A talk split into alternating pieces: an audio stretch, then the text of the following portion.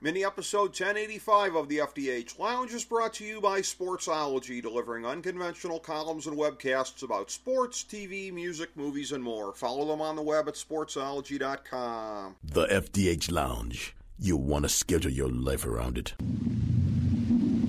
A long time ago, on a gloomy, wet Cleveland spring night, two men stand alone amidst the late night drizzle. Their voices echo across the vacant station parking lot as they debate the merits of the great American radio show that have been missing for far too long. On that night, an idea was born. That idea became the FDH Lounge.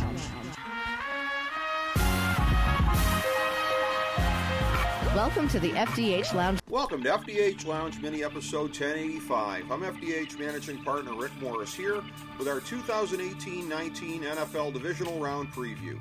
Last week we went 2 and 2, bringing us to 122, 126, and 9 on the season. First up, these teams faced in the same time slot a few years back on Wild Card Weekend.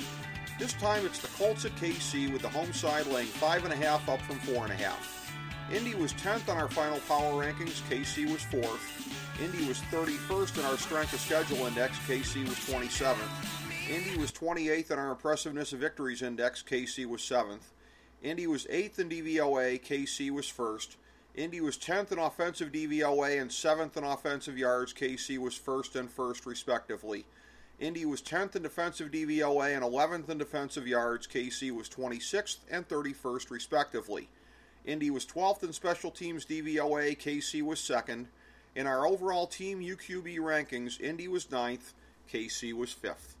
Both teams are tremendous on third down offensively and fairly impotent on third down defensively, so we can anticipate a lot of points.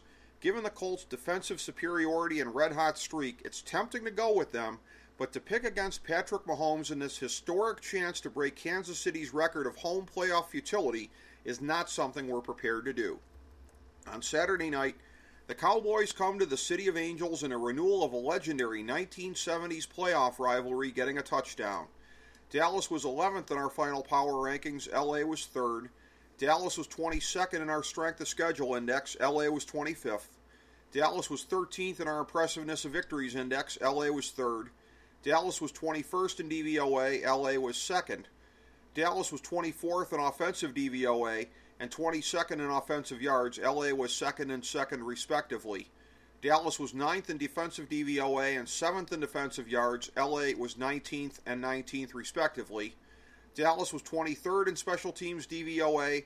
LA was 17th. In our overall team UQB rankings, Dallas was tied for 16th. LA was 3rd. In short, the Rams don't lose when they don't turn the ball over.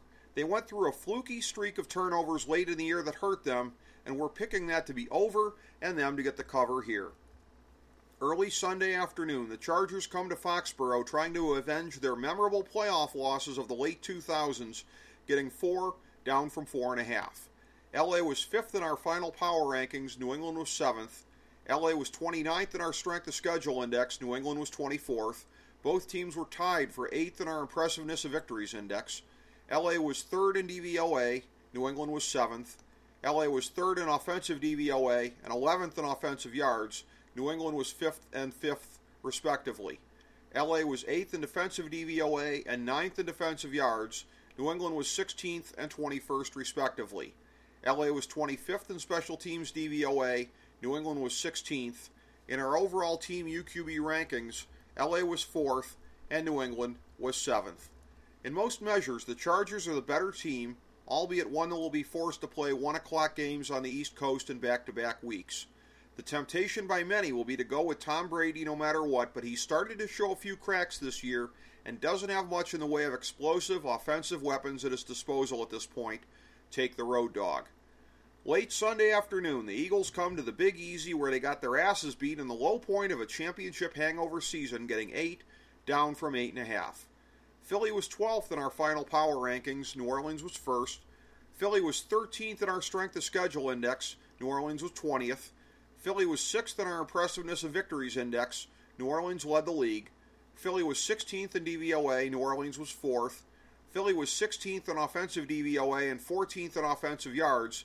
New Orleans was fourth and eighth, respectively. Philly was 15th in defensive DVOA and 23rd in defensive yards.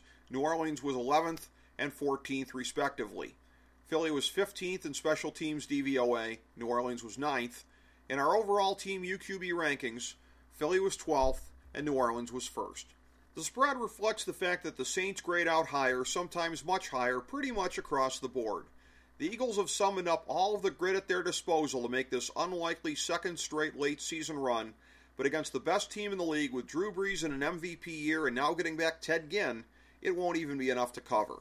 Thank you for joining us for this mini episode of the FDH Lounge. As we bring the show to a close, we would like to extend our deepest gratitude to NBC, CBS, ABC, Fox, all Clear Channel affiliates, TNT, TBS, USA, UPN, Deadspin.com, YouTube.com, YTMND.com, MySpace.com, various blogs, Fox News, CNN, CNBC, MSNBC, IamBoard.com, Billboard.com, Google.com, ESPN, ESPN2, ESPN News, ESPN Classic, NBA TV, NFL Network, Sports Time Ohio, Athlon Magazine, Comedy Central, Cartoon Network, The Boomerang Channel, QVC, BET, The Spice Channel, Steno Notebooks, Manwich, Papermate Office Supplies, waitresses, strippers, bartenders, garbage men, janitors, microwave popcorn, the writers of The Office, Scrubs, Entourage, My Name is Earl, Oz, Metalocalypse and the Boondocks, Aquafina, and the periodic table of elements.